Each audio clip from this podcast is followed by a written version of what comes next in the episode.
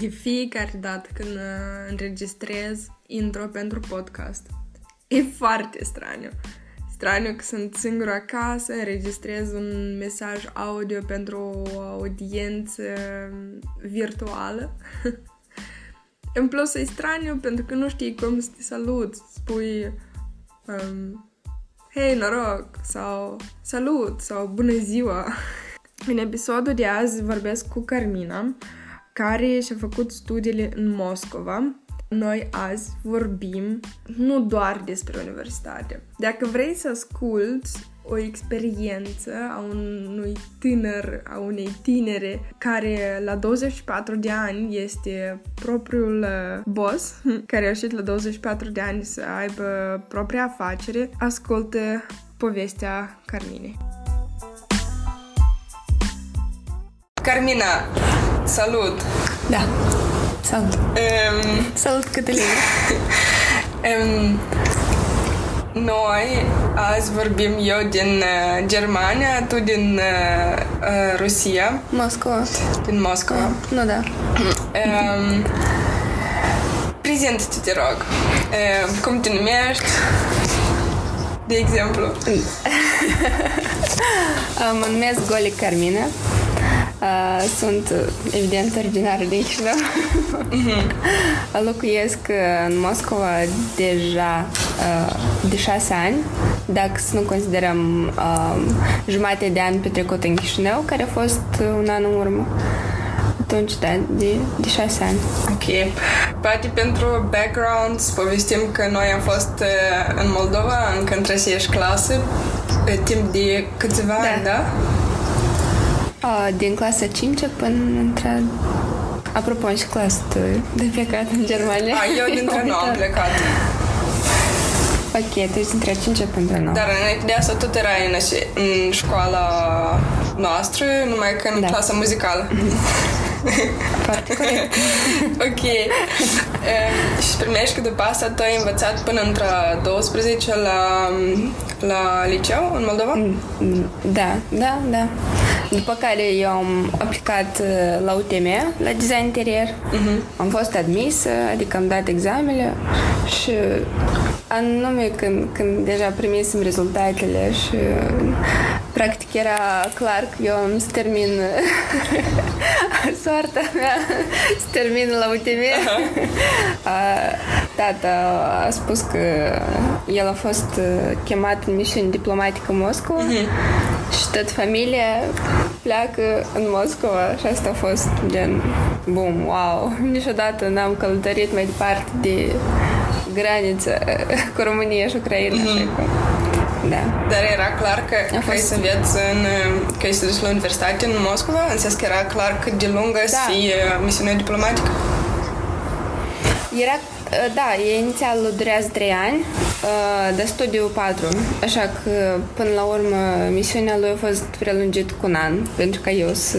Nu cum, de obicei se prelungește cu un an, nu numai pentru mine, evident, dar a fost în plus că pe parcursul studiului eu am rămas cu cineva acolo, pentru că aparent, când eu am aplicat la universitate, am aflat foarte multe lucruri referitor la privilegiile care nu le au oamenii care învață în Moscova, care sunt cetățenii a Republicii Moldova. În sensul că ai avut un statut special? Da, până la urmă eu nu am avut toate beneficiile ca studenții de Moscova, doar pentru că eu sunt din Moldova. Adică sunt student străin și nu pot, spre exemplu, să primesc bani care eu puteam să fi primit pentru în calitate de ajutor material. Înseamnă că nu bursă de studii, dar anume. Da, bursa mea a fost minimală, adică eu nici nu puteam, dacă avea să învăț bine, adică cum, am învățat bine asta.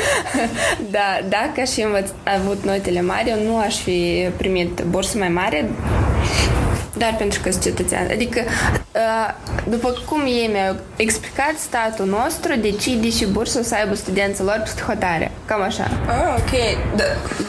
Eu tot parcursul n-am avut cetățenii rusă sau ceva de gen. Adică eu am fost cu pașaportul meu moldovenesc.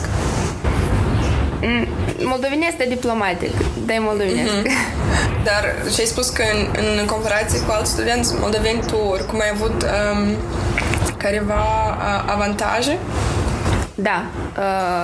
Avantajul a fost faptul că eu nu am, în comparație cu alți studenți moldoveni, eu nu a trebuit să aplic dinainte, pentru că odată ce am aplicat la universitate, la UTM, eu am fost transferat într-un fel la universitate. Adică tot era universitate de stat, tot trebuia să păstrez plus, minus aceeași specialitate. Mm-hmm. Adică să nu fie, spre exemplu, eu am aplicat la design și acolo eu aleg marketing, ceva de gen. Mm-hmm. Eu am ales un pic altă specialitate, designul de accesorii, și îmi pare că nu era designul interior, pur și simplu, era design 3D. Și eu n-am văzut. Stai, în Moldova te-ai aplicat pentru ce fel de design? Interior? Interior. La facultate de urbanistică. Ah, ok. Înseamnă că pentru un alt student care rest înveață în Rusia, tu ai ști care ar fi procedura?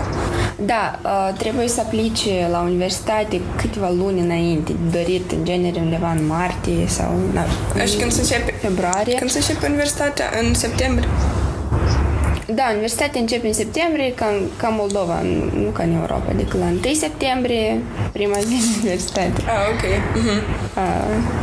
În orice caz, îmi pare că e ca și Moldova, o săptămână acolo, plus minus. Nimeni nu vine la lecții. Ok. Dar, și ai ajuns tu în Moscova și eu trebuie să duci la universitate. Dar tu, eu în închipă că tu nici nu te-ai gândit că viitor tău a să fii în Moscova, în Rusia, în sens că... Eu eram într-așa o stare de șoc. Primul șoc asta e că eu am schimbat locul de trai. Eu pot spune că nu sunt persoana care e foarte, nu știu, se aruncă în aventuri și e super mega deschisă la lucruri noi și pentru mine era foarte neconfortabil toată schimbarea asta. Mm-hmm. Locul de trai, țara, limba, ok, spate de spus că noi am trăit cu limba rusă și ne-am născut cu limba rusă și peste limba rusă, dar eu n-am vorbit-o. Adică eu cunosc, dar nu vorbeam cu nimeni, absolut. Da, pentru că ești din familie vorbitoare de limba română, nu? Da. Și necăd din la faptul că eu cunoșteam limba rusă, dar eu mă simțeam foarte incomod să vorbesc cu cineva limba rusă. De ce? Dacă eu știu limba română, vorbesc în rusă. Pentru mine era straniu. Eu țin minte că la școală tu erai foarte bună în limba engleză. Crezi că la moment când ai ajuns în Rusia vorbeai engleza încă mai bine decât rusa? Nu pot spun că vorbeam mai bine, pentru că depinde de practică, dar pot spun că am fost cea mai bună în grupă, pentru că știam în perfecție limba engleză și permanent primeam exerciții mai complicate. La universitate ei nu prea. Da, pentru că nu, studenții ruși, nu știu, probabil lor le se dă mult mai greu limba engleză. Ok, nice.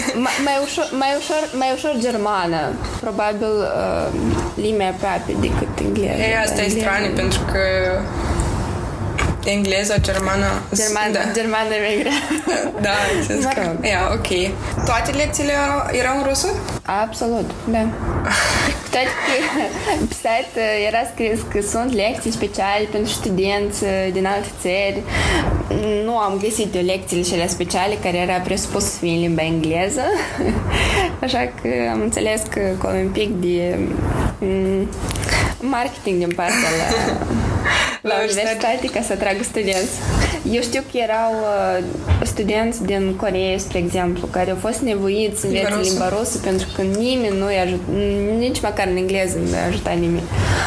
Asta e universitate de stat. Eu nu pot spune același lucru despre universitățile care nu sunt de stat, adică sunt o grămadă de universități private, care trebuie să plătești, evident, da, private, sume nu mici, dar eu cred că se merită anume aici în Moscova. Nu e așa de mare sumă, probabil, ca în Europa, dar calitatea de studii cam la nivel european. Asta eu și am studiat dintr-o parte, deci pe urmă, deja după ce am fost admisă, după ce am învățat și am înțeles că universitățile de stat de aici nu prea tare, pare mi se diferențiază de cele de stat din Chișinău, pur și simplu din motiv că statul nu se preocupă atât de mult de educație chiar și aici. Și ne-am confruntat cu foarte multe lucruri pe parcurs, lucruri cum ar fi închiderea facultății în genere, adică vreau să închid facultatea și în genere nimeni să nu studieze. Care au fost motivele? Că nu erau mulți studenți care au aplicat, cu toate că erau mulți care aplicau și la decanat, până și pur și simplu îi schimbau la altă facultate, că să nu fie admiși la asta, pentru că ea e foarte mică, e foarte restrânsă și probabil ei nu vor să țină financiar cantitatea și de profesori sau de studenți care ar fi aplicat. Și nu se știe acum viitorul la facultatea noastră, la specialitate mai corect, pentru că facultatea până la urmă e design, dar posibil specialitatea asta să nu mai fi în genere în Moscova, pentru că în alte universități ea nu este ca specialitate aparte.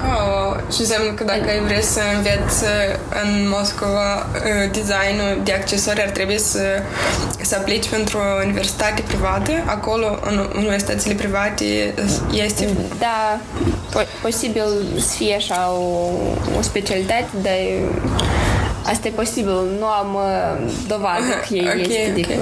Dar, când vorbești despre sume mari, nu știu, ai o sumă anumită, concretă în minte? În ruble rusești ar fi undeva în jur de 100.000. Asta cât euro? Ruble, asta. Ceva mai ușor. Am că euro s-a schimbat, eu nici nu știu care e cursul euro. Ok, spațiu după de uitat.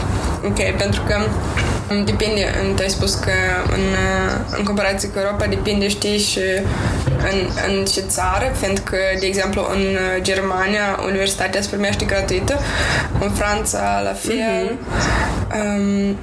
în Olanda, de exemplu, nu? Undeva 1000, plus minus 1.500 de euro. Ok, pentru că, în Olanda, de exemplu, tot depinde tot de facultate, tot suma e la 2.000 de euro. În Anglia e mult mai scump, de exemplu. Înseamnă că depinde, nu peste tot e tot atât de scump sau mai scump. Nu, că tare, studiul la universitățile de stat e cam tot același preț, mă rog. Evident că universitățile private poate fi de 2 ori mai mult chiar decât eu am spus. Dar dacă să aplici la bursă, evident, poți să aplici ori student, îmi pare că din Moldova, la sigur. În perioada studiului meu, eu am întâlnit destul de mulți moldoveni de la diferite specialități care au aplicat la bursă și care, în mare parte, erau din Transnistria, pentru că lor le mai comod să... Vorbească limba rusă? Sau cum? Da, și limba rusă și probabil și cetățenii mai ușor pot să primească dacă vor. Dar, da, mai mulți din Transnistria erau... Dar pentru noi asta nu e o barieră absolut, pentru ruși, adică... Nu știu, mi pare că așa s-a obișnuit cu moldoveni deja. Ce, în rușă ai vedere? Da, rușă, da. Pentru că mine m-am primit foarte welcoming, spun așa. Înseamnă că în viața socială ai avut mulți cunoștințe, prieteni, poate. Cunoștințe, da, prieteni mai puțin. Eu nu știu mai socializing person ever. Nu, prieteni am avut, nu mulți, dar destui, calitativ. Dar am cunoscut mulți studenți la diferite cursuri care mi-era interesant, adică cum i-au ajuns, cum îi studiază și așa mai departe.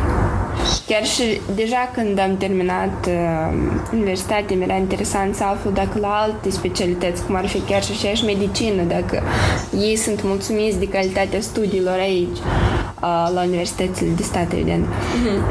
Și eu am spus că nu, pentru că sunt multe cursuri care sunt practic inutile pentru specialitatea lor, sunt multe cursuri care nu sunt predate la nivelul necesar și sunt nevoieți după asta să iei cursuri adiționale, contraplată, ca să studieze ce au ei nevoie deja pentru lucru. Și eu am avut, nu pot spun că eu am aplicat la anumite cursuri, dar eu am avut nevoie de cunoștințe adiționale pentru scopurile care eu vreau să le ating, pentru că, dacă spunem așa, ei pregătesc specialiști care să lucreze într-o companie, să lucreze pentru cineva. Acum, chestia asta e un pic mai diferită. Oamenii mai mult vor să lucreze pentru sine sau să deschidă propria companie sau să nu depinde de cineva, și pentru asta e un pic mai complicat. Și înseamnă că ai luat cursuri de business, de nu știu, finanțe, de marketing, poate chiar? Da. Majoritatea erau fără plată, pentru că, spre exemplu, banca Sberbank oferă cursuri pe YouTube pe care poți să le urmărești cum să faci un business plan, cum să-ți pui pe rafter în business-ul tău. Și în genere foarte multe companii care și oameni care să care împart cunoștințele. Se împarte și cu cunoștințele, da. Și asta e foarte util și foarte super, pentru că mulți vorbesc despre și plusurile, și minusurile, ce obstacole, ce trebuie să faci, ce nu trebuie să faci. Adică ce-au făcut ei și au fost greșit, ce-au făcut ei și s-au primit. Și asta tot ai găsit pe internet sau chiar ai mers la întâlniri? Nu, tot asta pe internet, absolut tot pe internet. Nu a fost așa că să mă duc la vreun curs, cu toate că ele sunt multe. Problema e că nu știi care din ele adevăr se merită. Da, sunt foarte multe companii care, nici nu companii, dar poate agenții se numesc așa, care oferă serviciile astea. Și sunt care organizează care încep să... Și sunt mulți care organizează fel de meeting-uri cu oameni care, ca și cum cineva, un speaker oarecare vorbește despre activitatea lui, despre cum el a ajuns să aibă milioane pe lună și așa mai departe, și asta e cu totul nu din realitatea asta, din alt cosmos, în genere. Mulți oameni spun minciuni special pentru ca să atragă oameni și ca să atragă investițiile lor. Așa că nu se merită, pur și simplu. Sunt oameni sinceri care vorbesc despre activitatea lor și sunt mulți și în Moldova, gen angry business, din câte eu am auzit. Eu nu am fost la cursurile lor, dar tare aș vrea în timp apropiat să mă duc, pentru că îmi pare foarte util. Și, sincer, eu cred că am nevoie de asta acum. Da, hai să explicăm, pentru că eu știu, dar... Cum am ajuns? Nu, pentru că mulți, nu știu, ok, tu ai făcut 4 ani de universitate și după asta, care a fost cariera ta? Da, după asta cariera mea s-a mutat la Chișinău. După ce s-a terminat, evident, termenul, eu nu am avut nicio bază legală în care să rămân aici în Moscova. M-am mutat în Chișinău cu părinții. După asta am decis să-mi găsesc un lucru pe specialitate în Chișinău.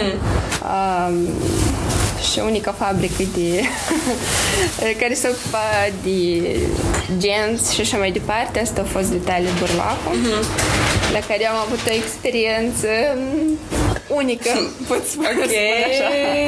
Nu pot spune că asta e pozitiv sau negativ, pur și simplu a fost o experiență utilă pentru mine. Mi-a deschis foarte mult ochii la anumite chestii. și ține de însuși lucru în țară, în mare parte, condițiile de muncă. Ok, dar stai, la momentul tu n-aveai altă experiență de lucru în Rusia? Nu, okay. Nu. În Rusia n-am lucrat. În Rusia unica experiență care a fost asta e că eu m-am cumpărat două mașini industriale de cusut, la care eu am cusut primele genți, cu care am participat la concursuri, care au fost lucrările mele de diplomă, și cu mașinile astea m-am întors acasă înapoi. Dar singur m-am învățat cu socos. M-am uitat pe internet, iarăși internet. De asta eu nu înțeleg, asta pe voi nu v-am învățat la universitate? Nu ne-am învățat. Care e chestia? Că este o specialitate care se ocupă de tehnologie aparte. Adică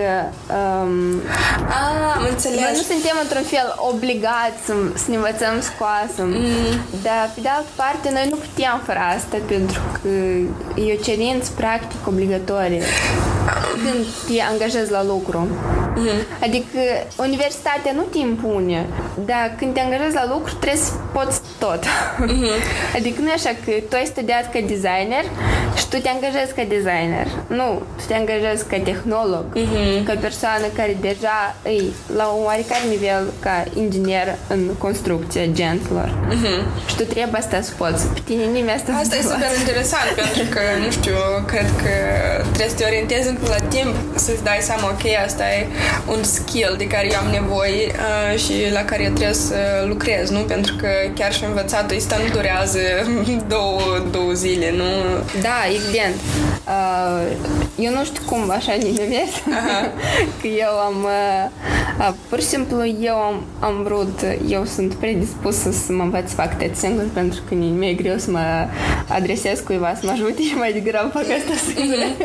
Probabil asta e o calitate care pe mine m-a adus la ce și eu mă ocup acum, pentru că dacă eu aș fi genul de persoană că să mă duc să caut pe cineva să lucrez, să fac asta pentru mine, eu nu aș fi avut cunoștințele care le am acum, pentru că totuși eu înțeleg că nu-i de ajuns să te adresezi cuiva care să fac, trebuie să știi cum asta singur, cum lucrează. Până eu nu am înțeles cum scoas ceva sau cum se prelucrează sau nu am studiat de ce materiale eu am nevoie, care materiale sunt corecte în construcție genților și așa mai departe. Eu nu știu dacă persoana la care eu mă adresez face tot corect. Și de atâta. Eu cred că e foarte important cel puțin să avem cunoștințele astea singuri. Așa că da. Revenim înapoi la experiența în Moldova. Acolo ai văzut care sunt condițiile de lucru și după? Și după eu am lucrat jumătate de an acolo în minunatele, în ghilimele, condiții de muncă. La ce te referi exact? Sunt tehnologii, în sens că chiar și materiale de lucru sau...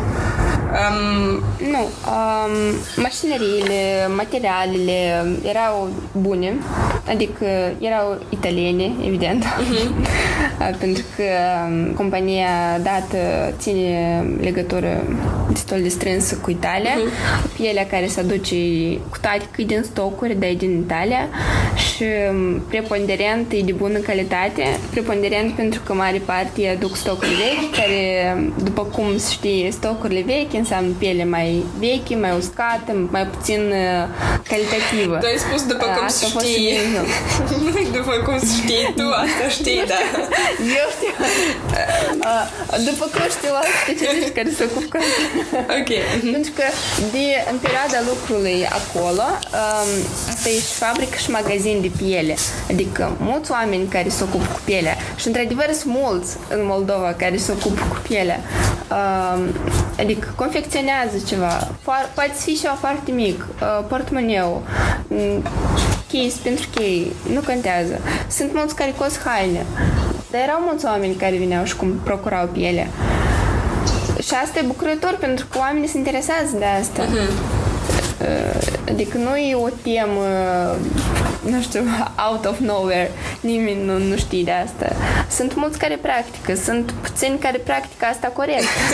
Okay. Din păcate, iarăși, pentru că nu sunt de ajuns studii.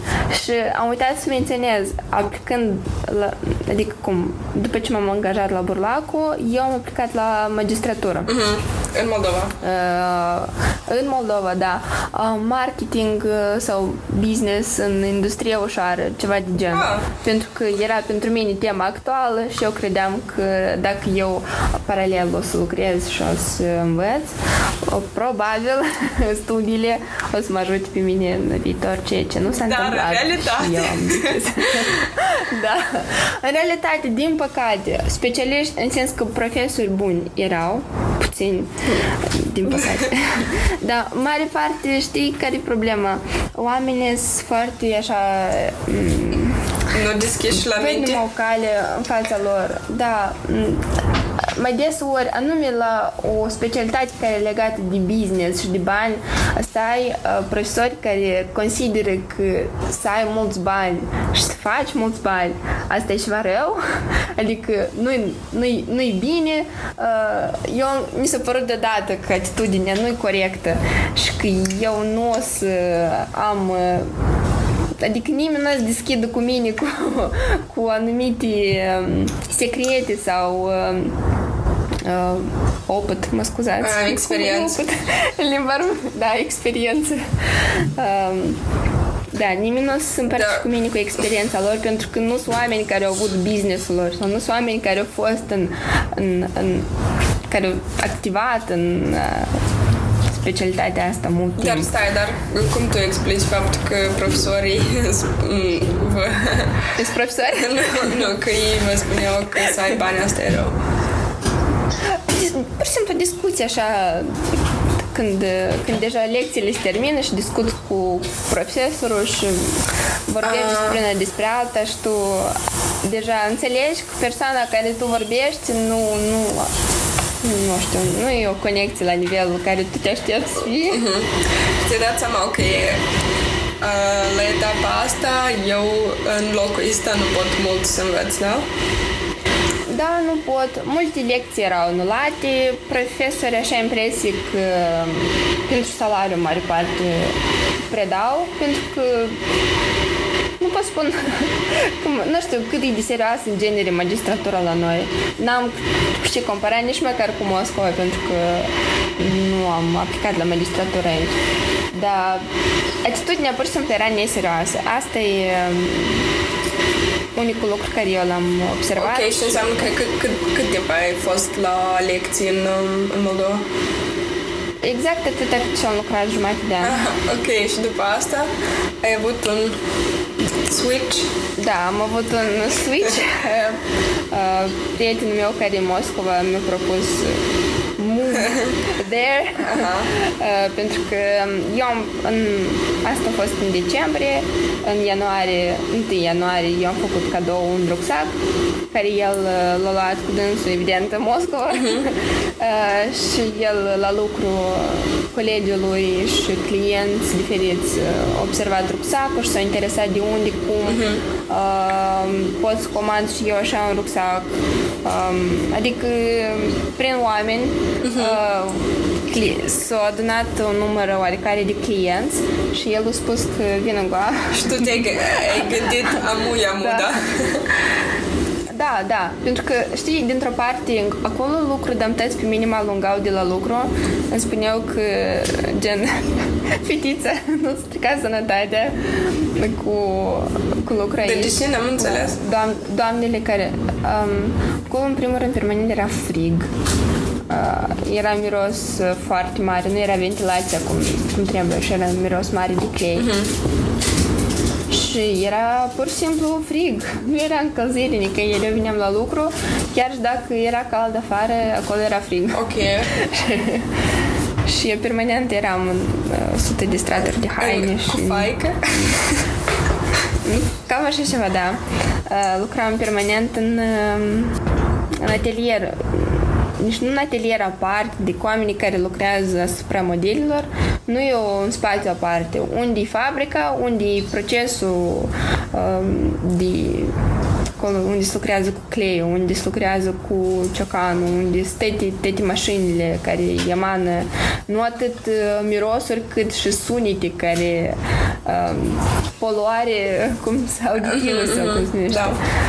Adică de dimineață până la ora 5, de la ora 9 până la 5, până la urmă să fii permanent în anturajul ăsta de miros, sunet și frig, nu e cea mai sănătos pentru sănătate și eu mă simțeam deja foarte inconfortabil, pentru că până la urmă era curiozitatea asta din partea mea care mă motiva să vin la lucru, permanent ceva nou și pentru mine și încercam modele noi să alcătuiesc.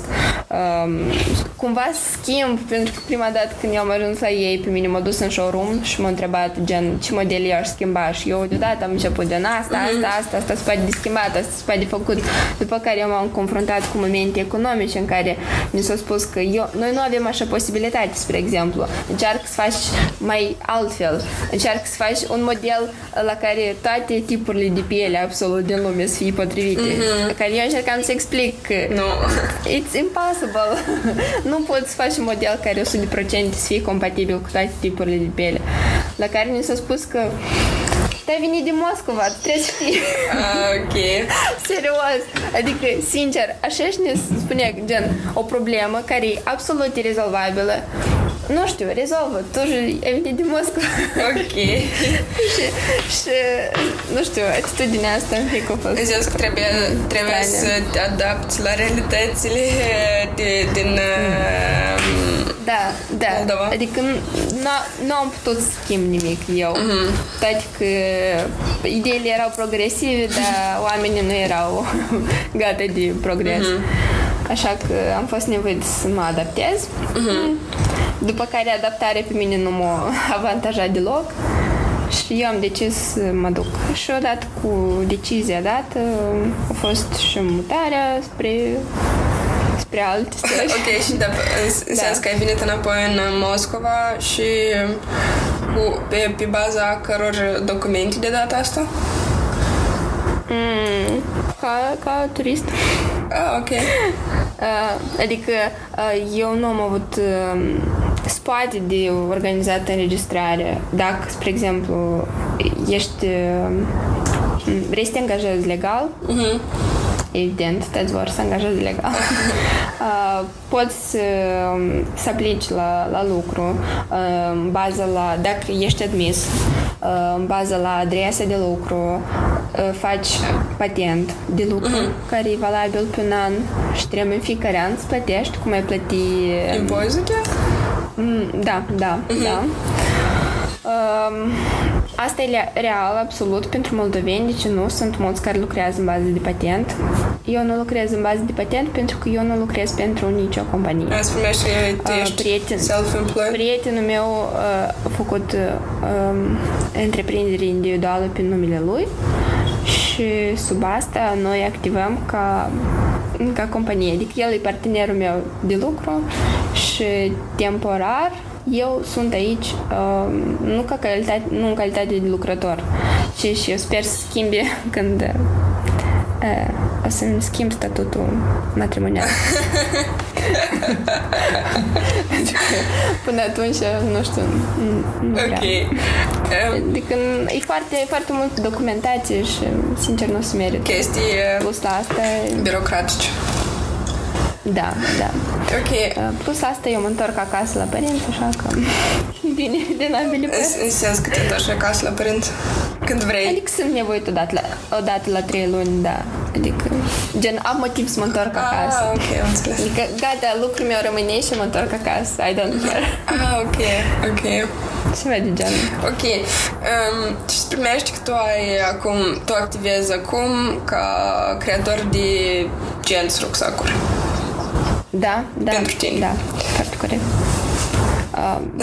Ok, dar eu aș vrea noi să facem o mică excursie în timp. Da. Pentru că eu țin minte, să întreabă de pe tine de ce ai ales să studiezi design de accesorii? Pentru că din lista de specialități care mi s-au propus, eu am considerat că asta e interesant. Eu idei nu aveam ce să ocup studenți la facultate dată. Idei nu aveam de ce pot eu să obțin în viitor după facultatea asta.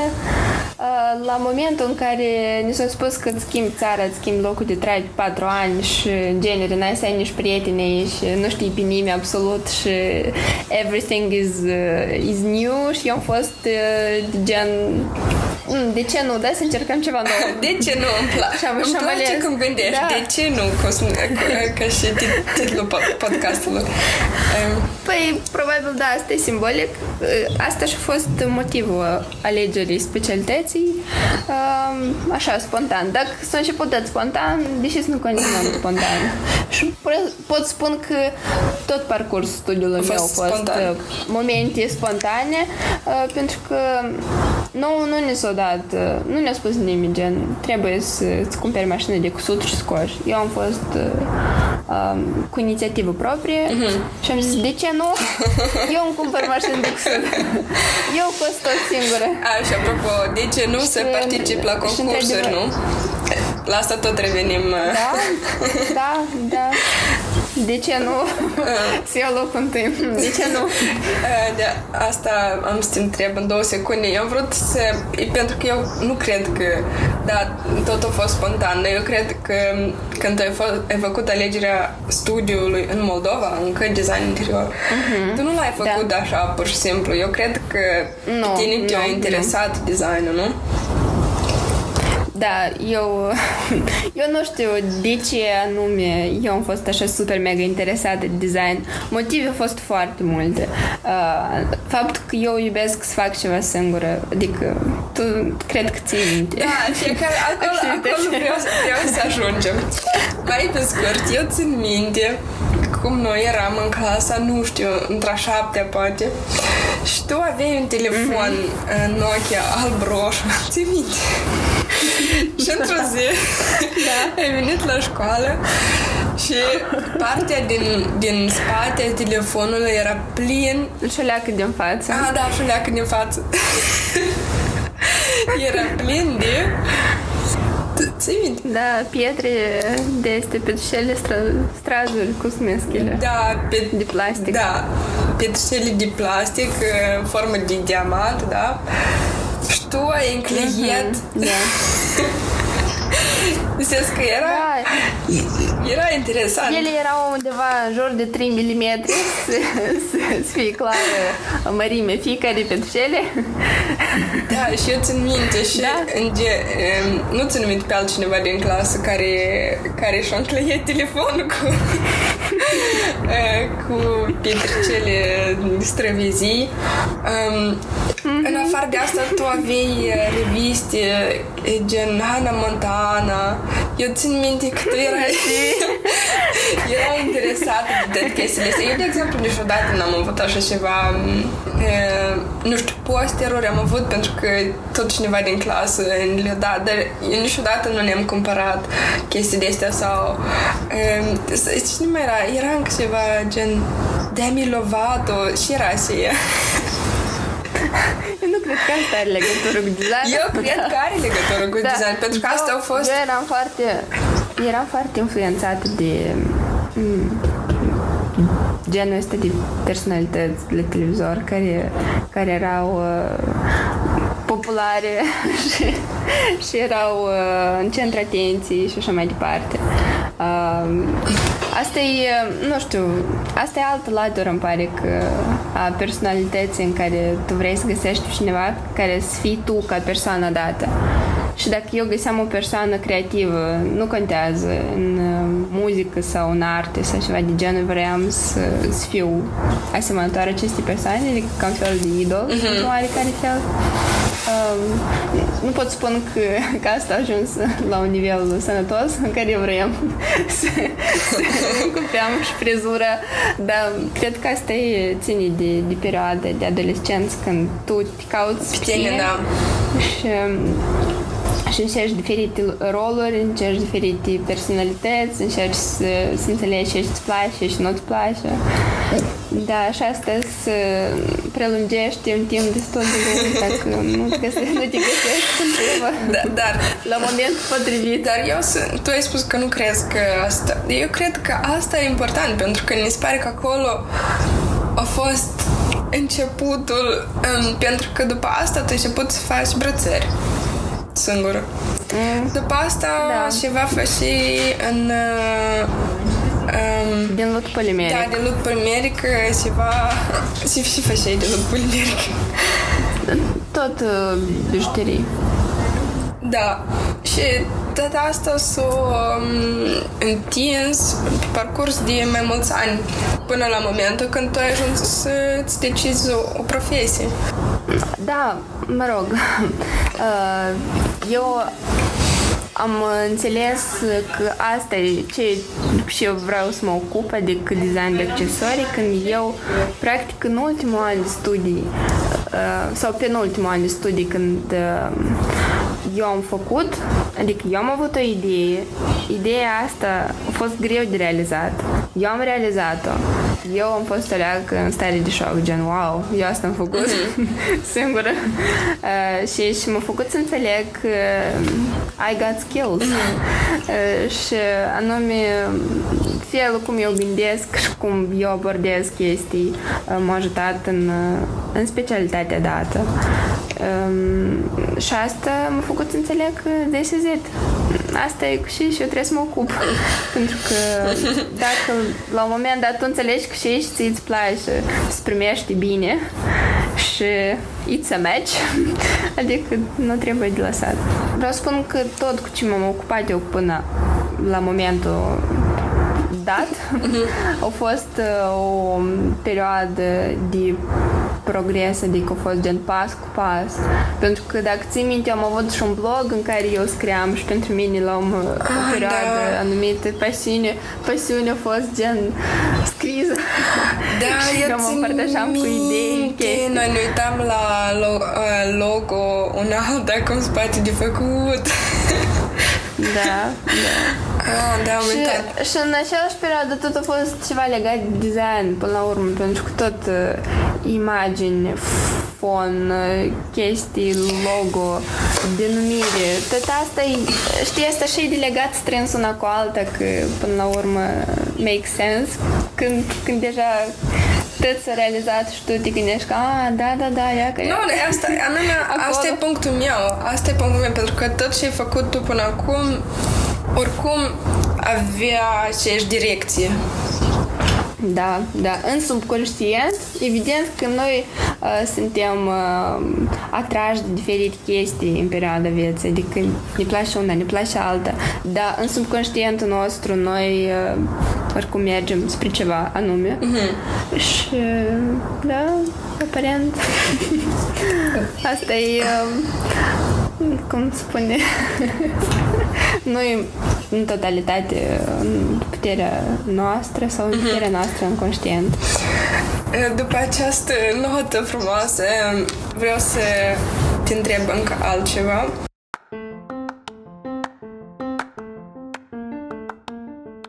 Împreună cu Carmina am vorbit despre o sumedenie de chestii super interesante, de asta episodul este un pic mai lung decât a fost planificat, dar asta nu e o problemă. Eu l-am împărțit în două părți și dacă vrei să afli mai departe experiența Carminei, ascultă episodul 2. Iar între timp, ca de fiecare dată, poți să mă contactezi pe rețelele mele social media, Instagram, e-mail, de ce nu, podcast@gmail.com. Poți să mă contactezi pe Facebook, poți să mă găsești pe ambele conturi Instagram pe care le am.